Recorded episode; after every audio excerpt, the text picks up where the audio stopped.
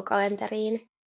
Päätin ottaa tämän päivän aiheeksi kolme vinkkiä sujuvampaan koira-arkeen, tarkoittaen sitä, että nyt puhutaan tärkeistä arkikäytöksistä.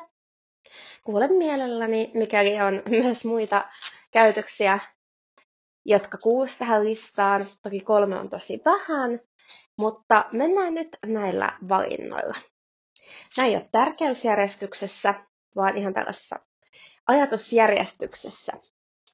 Ensimmäisenä on lähellä kävely. Ja mitä tämä nyt sitten tarkoittaa? Tämähän tarkoittaa sitä, että koira kävelee lähellä vihjeestä. Tätä hyödynnän erityisesti silloin, kun koira on vapaana. Ja voisinpa sanoa, että oikeastaan ainoastaan niissä tilanteissa. Eli silloin, kun koira pitää ottaa hallintaan sen vapaana ollessa, niin silloin on hyvä olla tällainen vihje, mistä se tietää, että hei, pysyttele lähellä. Jokainen voi sitten pohtia, että mikä se kriteeri on, eli onko se koira siinä sun vasemmalla puolella ja millaisella etäisyydellä. Mun mielestä se ei ole tärkeää, että olisi jotenkin ihan tiettäkö, senttimetrien tarkka etäisyys, vaan kunhan se on siinä suht lähellä vasemmalla puolella. Ja sitten on tämmöinen erillinen vihje esimerkiksi poluille, jos on vaikka liukasta tai kapeita kohtia, niin silloin on myös tällainen takana vihje, johon koira tietää, että nyt pitää mennä rauhassa takana, ettei omistaja kaadu tai muuta. Ja sitten lähellä on just, että pystyy olemaan siinä sivulla, jopa vähän edessäpäin, mutta sillä tietyllä säteellä. Ja tämä vihje on harjoiteltu ja opeteltu ihan sillä, että on palkittu koiraa siitä, että se pysyy siinä lähellä ja sitten yhdistetty siihen tämä vihje. Olen kokenut myös, että tuo takana kävely on ollut hyvin helppo opettaa nimenomaan tuommoisella kapeahkolla polulla tai vastaavalla, jolloin koiralle on luonnostaan vaikeampi ohittaa ohjaajaa. Ja näitä toistojahan tulee yllättävän paljon arjessa, mikäli koiraa pitää vapaana. Ja muistetaan, että aiemmassa pitää koirat kiinnittää, eli nyt siihen, mutta tiedän, että monet kuitenkin ulkoiluttaa jonkin verran koiria vapaana, niin on hyvä, että on tällainen lähellä käsky siellä arjessa. Nyt Kerttu tuli näköjään mukaan nauhoitukseen ja yrittää tuossa pussailla. Mutta lähellä kävely on hänelle tuttua, niin varmaan siitä tuli antamaan palautetta. Sitten toisena hyvin merkittävä ja tärkeä käytös, eli luoksetulo. Se, jota lähdetään Pennunkin kanssa tosi pienestä asti opettelemaan, että ohjaajan luokse on ihana tulla. Tuu aina täysillä ohjaajan luokse, niin saat palkkiota. Ja siihen yhdistäisin aika nopeasti myös sellaisen selkeän sosiaalisen palkan, että reilusti ääntä, iloa ja onnea, että se on maailman siistein juttu, että tulee ohjaaja luo. Senkin lisäksi, että siitä saa sitten herkkua tai lelupalkan.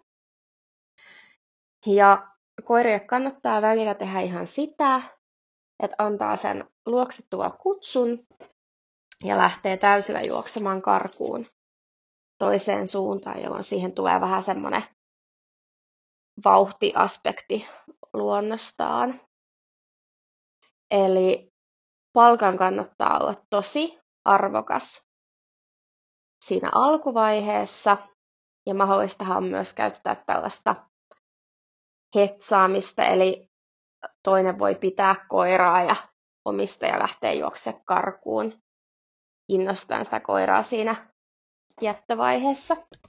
Ja sitten vaan appariohjaaja, eli avustaja, päästää koiran vapaaksi ja sitten koira saa innoissaan juosta ohjaajan luo.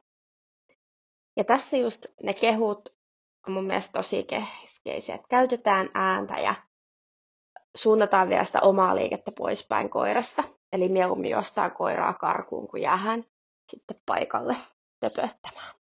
Ja nyt tässä kyseessä on nimenomaan tällainen arkiluoksettua.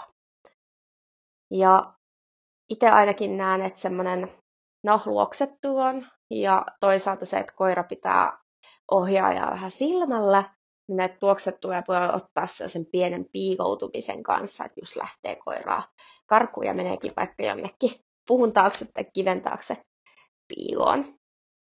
Että itse näen, että etenkin kun koira on vapaana, niin on tärkeää, että se tarkkailee sitä ohjaajaa ja laumaa. Teistä tarvii sitten sieltä mistään kalastella, vaan koira on siinä tietyn etäisyyden päässä, niin se helpottaa sitä arkea ja muuta.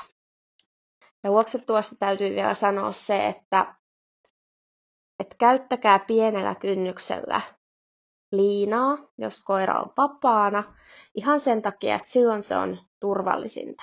Eli siinä luoksetuossa ei kannata ottaa semmoisia niin tyhmiä riskejä, vaan kyllä mä sitä laittaisin todella pienellä kynnyksellä sen liinan, mikäli tulee sellainen tilanne, kun tulee sellainen, että häiriöt alkaa kasvaa ja lähdetään vaikeuttaa niitä harjoituksia. Mutta luoksettua on tärkeä henkivakuutus koiralle samalla.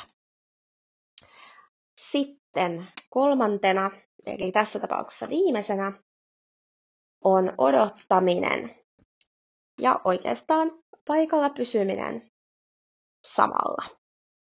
No missä tätä nyt voi esimerkiksi käyttää, niin on hyvä odottaa lupaa ennen kuin pääsee autosta ulos. Etenkin on usein, jos on useampia koiria, niin on tärkeää siinä usein sitten ymmärtää, että autosta ei voi lähteä nyt hyppää, hyppäämään pois ilman omaa lupaa. Eli sillä tietyllä, tietyllä vihjeellä sitten pääsee autosta pois.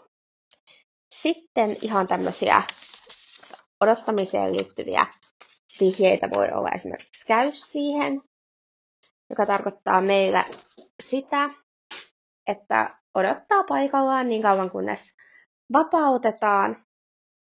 Ja yleensä koira hakeutuu tässä maahan, mutta sillä nyt ei oikeastaan ole väliä, eli asento ei ole sinne tärkeä eikä tarvitse olla täydellinen maahanmeno, kunhan siinä paikallaan pysyy.